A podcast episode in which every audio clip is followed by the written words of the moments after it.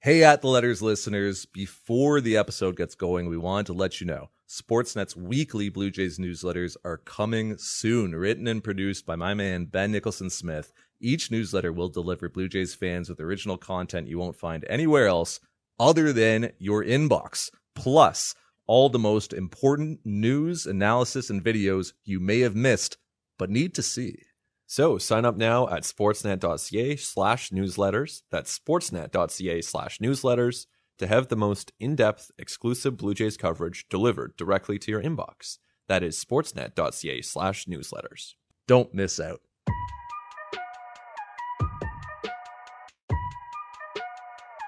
The 1 0 pitch is hit back up the middle. Zeuch will field. He'll underhand to first, and TJ Zeuch has picked up the no hitter.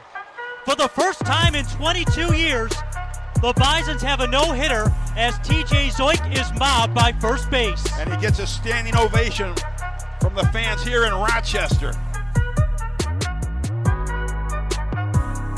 This is At the Letters, brought to you as always by the all new 2019 Ford Ranger, and we have a no hitter to talk about, Ben. Not in the big leagues or anything, not where it matters, but TJ Zeuch. AAA no hitter. It's pretty cool. That works. Yeah, I, I think it That's is pretty nice. cool. And that's, you know, regardless of what happens with his career, you'd have to think that that no hitter that he got on Monday night uh, would rank as one of the highlights. I mean, to do that against AAA hitters with the ball being juiced at that level too, it's not an easy thing to do. Sometimes you see no hitters, and it's like, oh, he walked six guys. He had to throw like 150 pitches. Not TJ Zeuch. TJ Zeuch threw 114 pitches, 73 of them for strikes. He faced only 29 batters. Just a walk and a hit by pitch. Got 15 of his outs via ground ball, six via fly ball, including his second to last out, on which Jonathan Davis made like this insane play on a flare in uh, in shallow center field. And then uh, kind of cool mo- moment, TJ Zeuch gets to make the final out himself. He gets the little comebacker, gets to flip it to first. Probably was like, like don't screw this up, don't screw this up. Pretty cool, man. Pretty cool. Really cool. Yeah. And great to see Jonathan Davis with that catch that you mentioned, just running straight in, making a great diving play. A nice effort there by Zeuch. And, you know, it's, it hasn't been an easy path for him since being drafted in that first round in 2016. Uh, he's had some ups and downs, and that includes this year. He's had some some lat issues that have sidelined him. And you look at the results going into that start, not to not to, you know, pick apart the guy's season, but he had a strikeout to walk ratio, 32 strikeouts to 29 walks, which not great. So of all the pitchers in the Blue Jays system, he might not have been the first guy to come to mind as a candidate to throw a no hitter.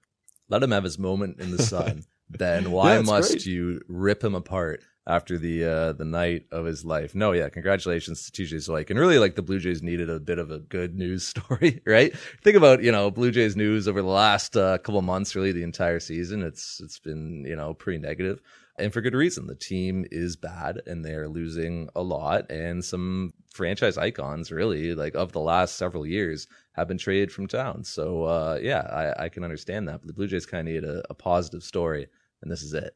Oh, for sure. Yeah. Yeah, it's it's uh, encouraging sign, and who knows? Like, we, I think we'll see Zeuch in the majors at some point. I don't know when that is, but I think we'd see him at some point. Do you think it could happen before the end of the season? The no hitter doesn't hurt. I'll, I'll put it that way. I mean, I like He's not in the 40, right? have to check on that Yeah. one. I'll check while you talk. Yeah, I, I think that Zeuch is someone when you look at going into that start, he had a 4.42 ERA. He had made 10 starts, so kind of solid numbers, but definitely not overwhelming. That being said, the Blue Jays promoted Jacob Waguespack when he wasn't doing all that great at AAA. Sean Reid-Foley had mixed results at AAA, so it certainly wouldn't be the first time that they had promoted a pitcher who's not exactly dominating at that level.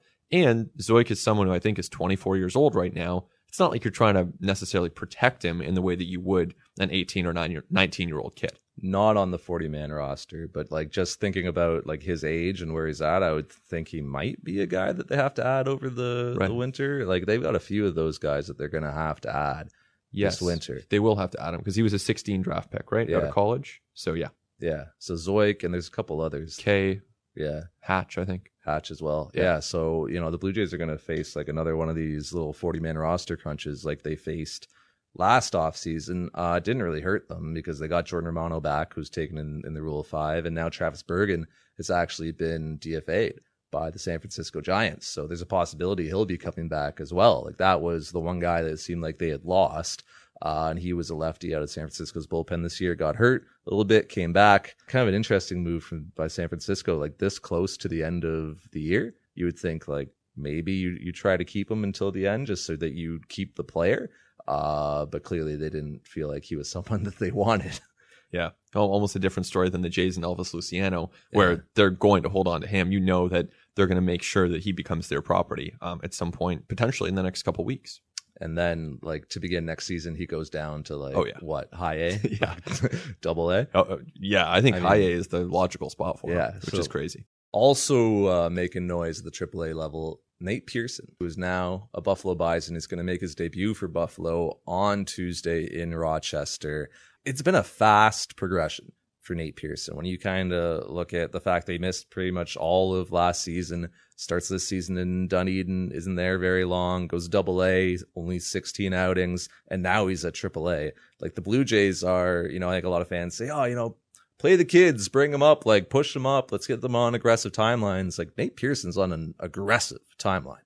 Yeah, it's been a quick progression. When you think about how last year he pitched 21 innings and then this year makes it up to double A and he's already already been promoted to triple A um, with just 83 innings on this season. So we're looking at relatively quick progression and Pearson has earned it. I mean, I think when you look at the stuff, when you look at the results, there's nothing there that suggests that double A is the place for him to be challenged the most right now. I think AAA, when you look at the balls, um, you look at the home run numbers at AAA this year, which are spiking to record levels. That could be a new challenge for Pearson, even just for a couple weeks before the AAA season ends. Yeah, so if you aren't familiar, in AAA this year they're using the big league balls. So uh, that's not only a ball that travels further and seems to fly uh, a lot easier, but that's one with lower seams. So you see a lot of pitchers, like Anthony Kay has talked about this, who have trouble spinning the ball the way they once did and have trouble with their grips and have to kind of relearn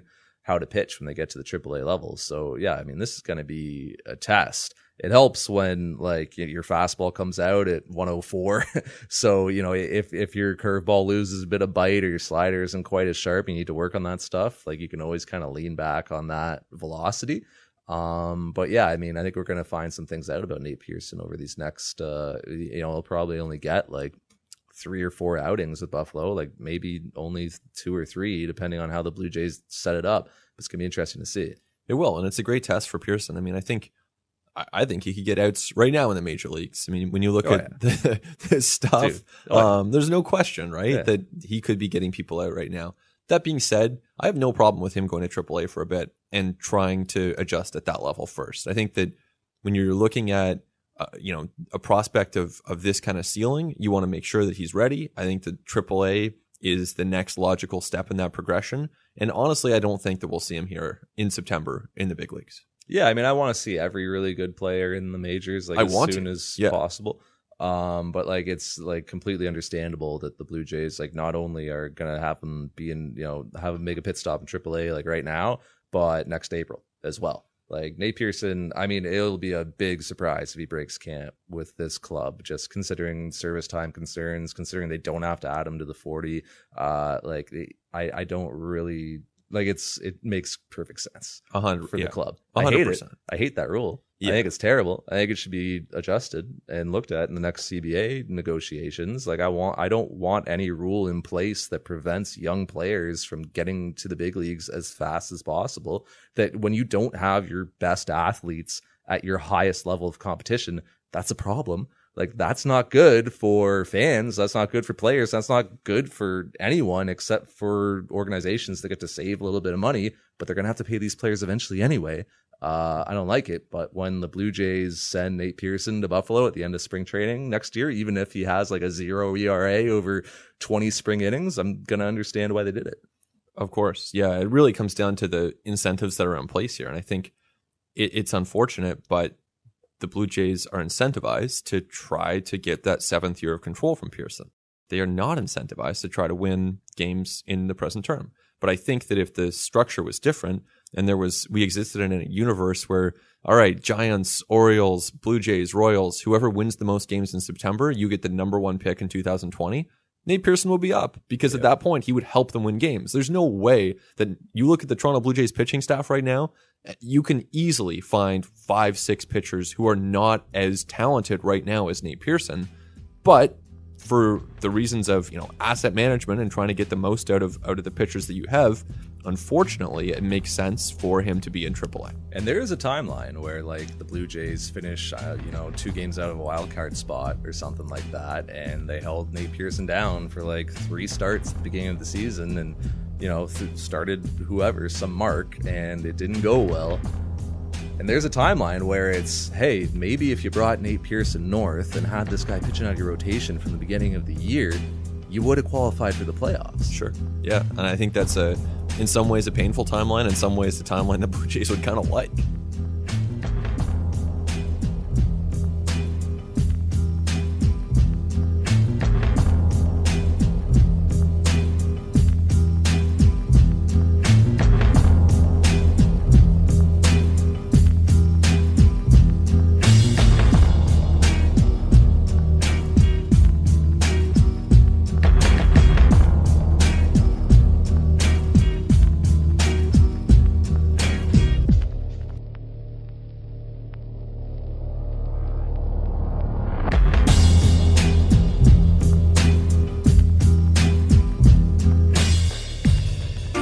Letters is brought to you, of course, by the all new 2019 Ford Ranger with available blind spot information system with trailer coverage, which alerts you when a vehicle is detected in the blind spot of your Ranger. But its capability doesn't stop there. To help when you're towing, it will alert you when a vehicle is detected in the blind spot of your trailer as well. Great. That is great. Uh, not great. Vladimir Guerrero Jr. is hurt. Hurt his knee, making a play uh, at third, cutting in front of Bo Bichette on uh, on a ground ball. Buck, we saw Brandon Drury replacing Vladimir Guerrero Jr. at third base last inning. We are told he's out of the ball game because of left knee discomfort and is currently being looked after by the medical staff. So Vladdy Jr. out with left knee discomfort. Buck? You can see how gingerly he walked down the steps heading toward the clubhouse, and obviously they want to make sure they check that out. The weird thing with this one is there wasn't like a really acute event. Like it kind of seems like it's something that maybe like has been has bothered him before. Like we know he's had an issue in that knee before.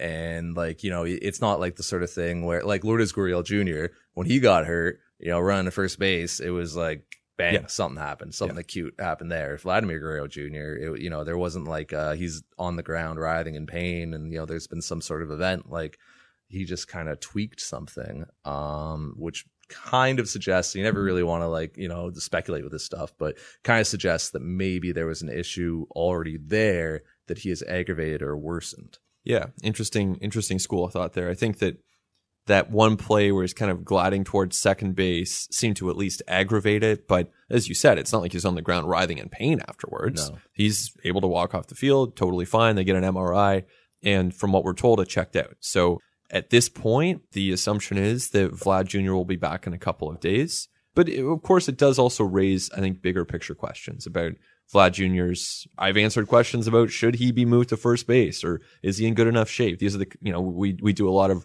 radio, a lot of, you know, a lot of talking about the Toronto Blue Jays. And these are the questions that come up in and around the team. That's the other thing. He went for an MRI. Yeah. Like if it's like no big deal, you're not going for an MRI. Right. You know? If you stand up from this chair and you feel a bit stiff, we're not sending you through the MRI machine. right so you know like clearly there is something going on it's like when uh like when uh, i saw buster olney tweet about this yesterday he's so right when teams like describe that an athlete is like oh he's got inflammation it's like all right well you're not really telling us anything like you're not really telling like you're not actually telling us what's going on. Like you're you're hiding what's going on. Like inflammation like you and i have inflammation right now. Every player in mlb is dealing with inflammation. If you eat too many tomatoes you get inflammation. Like it's an inflammatory food. So like that doesn't really tell us anything. So this this Vladdy uh, knee thing is like it's it's suspect. And, and we've seen the Blue Jays at various points in the last year, last couple years, be less than forthcoming with this stuff. To some extent, that's the nature of the business, right? When Ryan Borucki goes down and says he thinks he's going to miss one start, I believe it. They thought he was going to miss one start, but it ends up being basically season ending. Josh Donaldson, they thought it was it was basically a non-issue. Becomes an issue and misses four or five months. Ken Giles, same thing. So there are lots of instances where the Blue Jays initially downplay the severity of injuries that are later revealed to be more significant. And so that's just the reality of the business. I do not think that this is limited to the Blue Jays. I think if you were to look Yeah. closely at the Red Sox, the Arizona Diamondbacks, or the Padres, you'd see the same traits. To some extent, it's just Major League Baseball. But that doesn't mean that we have to take the Blue Jays at their word when they say it's day to day. We don't. We just don't know. No, there's probably like a future when we're like sitting in here in like you know 2026 and we're talking about lower body injuries. Oh You know, yeah, it's like- almost likely. Yeah. Unfortunately, Yeah, no, absolutely. But it does re-raise like a, a topic that is like you know been and you kind of mentioned it before, been around Vladimir Guerrero Jr., which is body composition and which is conditioning. And we know it's something that the Blue Jays have been concerned about in the past. When they say routines, I mean that's part of it. Part of routines is how do you prepare for games and how much video do you watch and what are you doing in the batting cages and is your work purposeful or is it just eyewash and part of that is what are you eating and what's your rehab like and how are you preparing your body uh, for the rigors of a major league schedule. Is Vladimir Guerrero Jr.'s conditioning and body composition optimal right now? No, clearly not. Like we can all see that. I think that while he's young, he's going to be able to bounce back well from you know injuries like this. Like yeah, he's 20 years old, man. Like so he's going to be able to respond well to this type of feedback, which is kind of suggesting that maybe you're carrying too much weight around, or like you know maybe you aren't you know stretching enough, or you know foam rolling enough, or whatever. But I think the, the you know you want Vladimir Guerrero Jr. to be as good of a player as possible into like 32 and into 36. Like you want him to get through and have a long career, like a Hall of Fame career.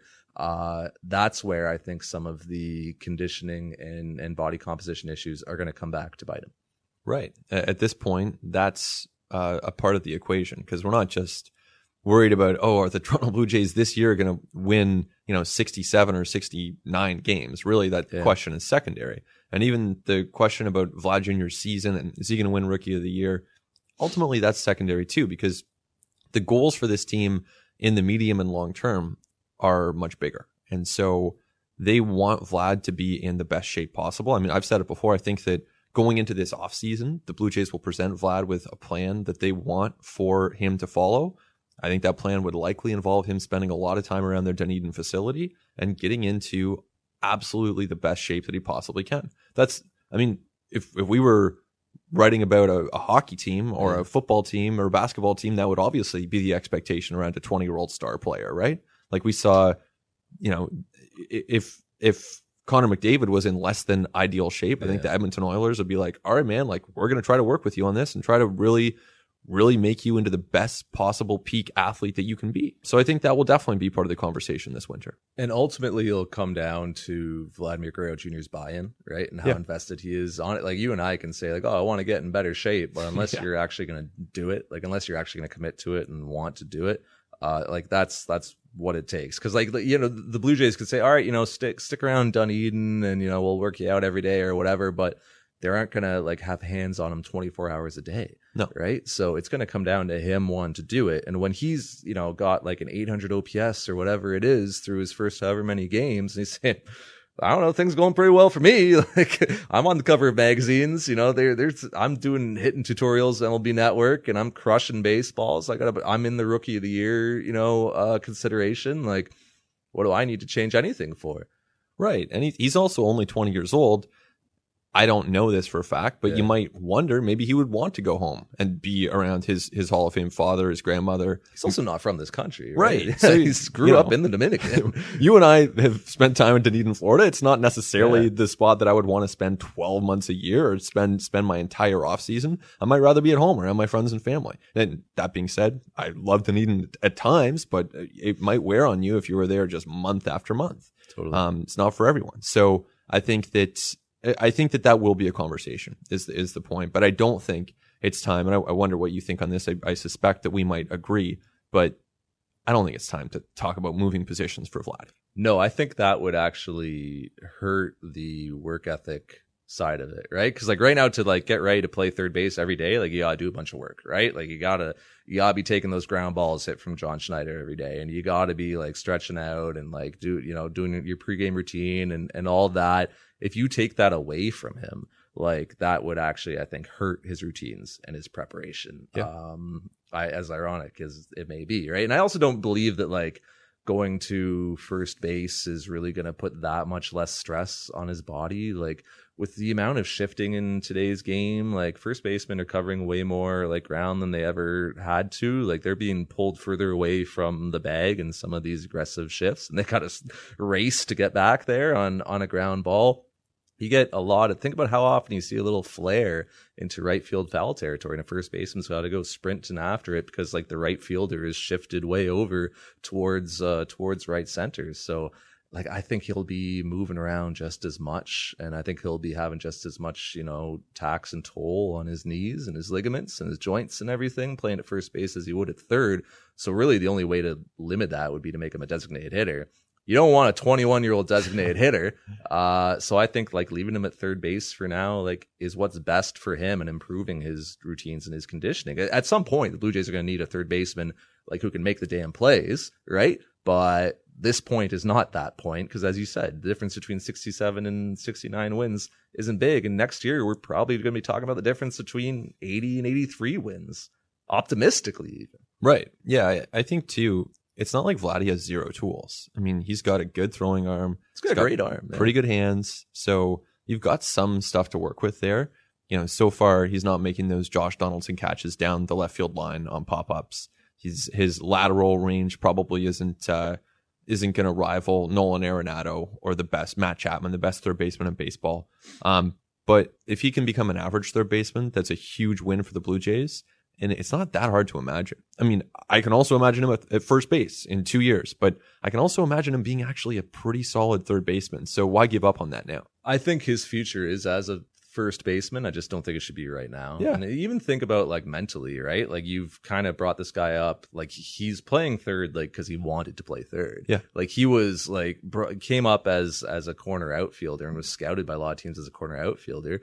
And then like when Alex Anthopoulos and Tony LaCava went, you know, and Andrew Tinnish went down to see him, they're like, hey, where do you want to play? And he said, actually, I kind of want to play third. So Blue Jays made him a third baseman, and they challenged him with it every step of the way, and they've kept him there, and they've given him ways to get better.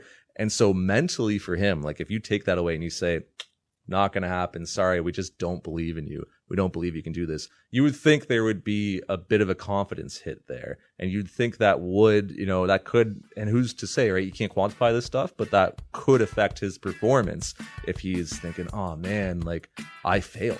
I didn't do this. Yeah, I mean, the day he came up, he said his favorite player was Adrian Beltre. You want him thinking like that. Adrian Beltre, an amazing two-way player, Hall of Famer, incredible defender at third base, who who also hit. That's what you want Vladdy thinking. I mean, if if he's trying to emulate a player like that, you're in great shape. Someone who has fun, someone who hits, someone who fields. That's that's the target. You don't want him, you know, saying that his his favorite player is Luke Voit. You know, you'd rather you'd rather have him. not that he would say that, but I really just- want to be Daniel Vogelbach. right. That's a better example. Daniel Vogelbach. You want someone who does it all. That's that's what you want Vladdy emulating.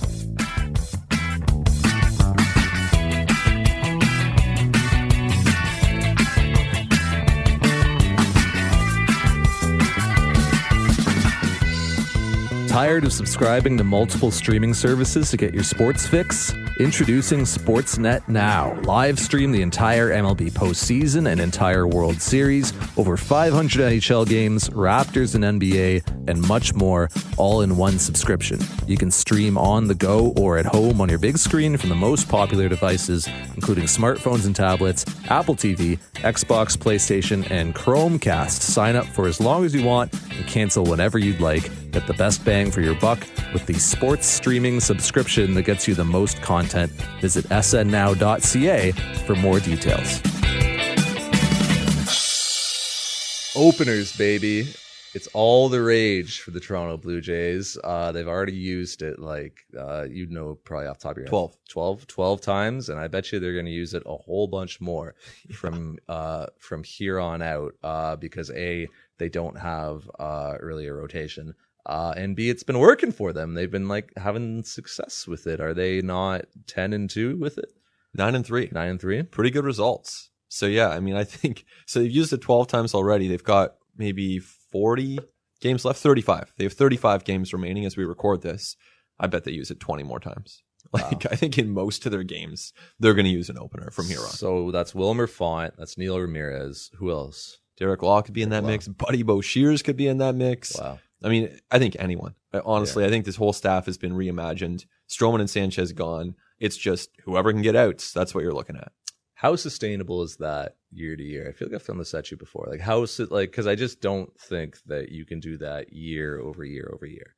You don't want to. I think it makes sense right now, but Yeah. I don't like think that the you know, and I think the Blue Jays will do it a handful next year maybe, but by like 2021, you need some starting pitchers. Hundred percent. I mean, even the Rays have kind of graduated out of this, where Chirinos and Yarbrough are pitching so well as the bulk guys that they've just been using them as traditional starting pitchers. And you have Glasnow and you have Morton and you have Snell, and all of a sudden you're looking at a complete staff that doesn't necessarily need openers in the same way. So that's where the Jays would want to get.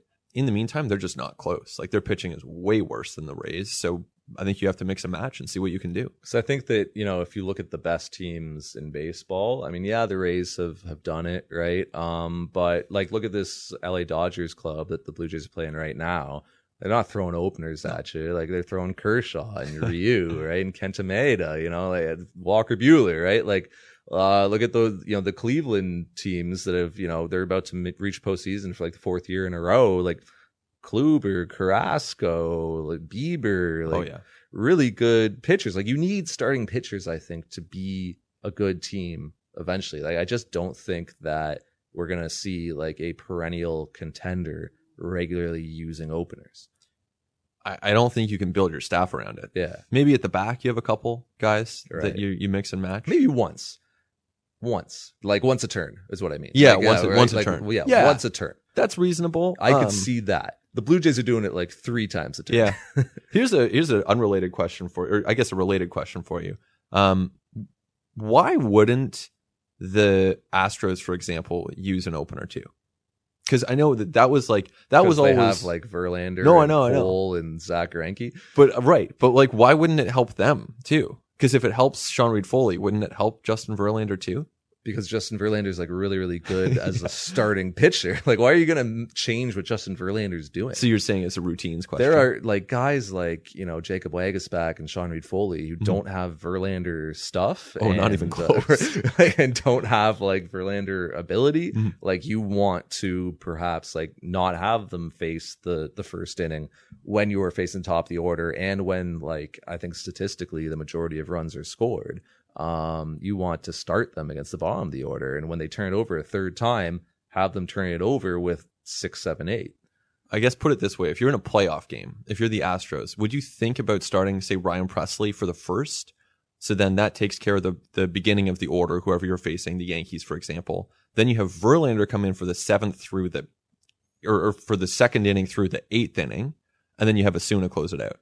No, I'm just going to let Justin Verlander pitch the first through the sixth or whatever, and they're Yeah. going to go to my bullpen. Right. Um, I guess I would be tempted to to save Verlander that very first inning, and then ease things a little bit from there. If I was starting a playoff game with like TJ Zeuch, Right. right? Yeah, Right. okay, sure, I would think about it. When Yeah. you don't mess with like a Zach Greinke, Yeah.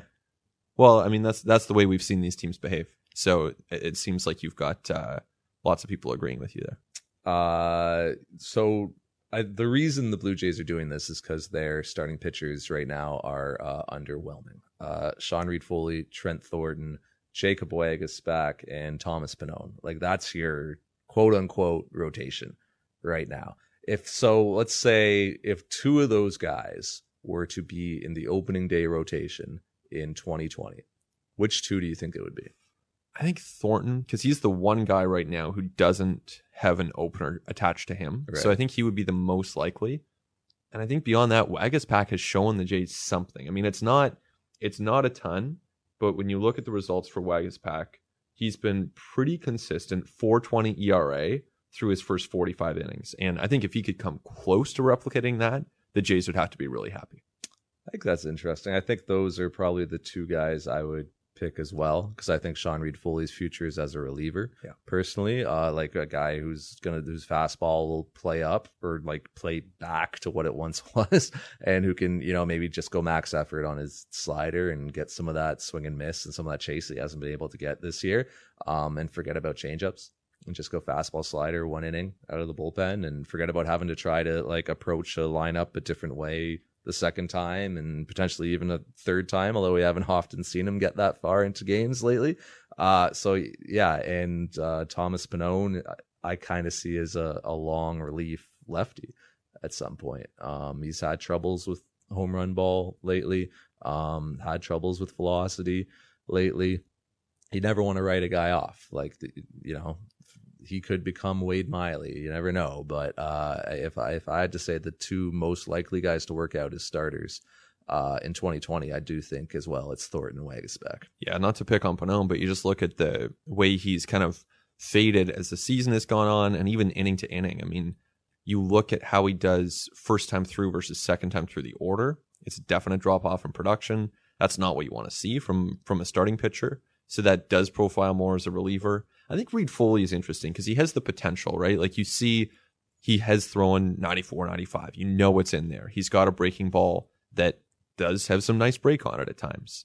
Um, you've got also a guy who threw strikes in his last outing almost to a fault, where the Blue Jays now want him to expand more, throw the fastballs way up, throw the sliders in the dirt, try to get more swing and miss that way. But he has shown that he can throw strikes.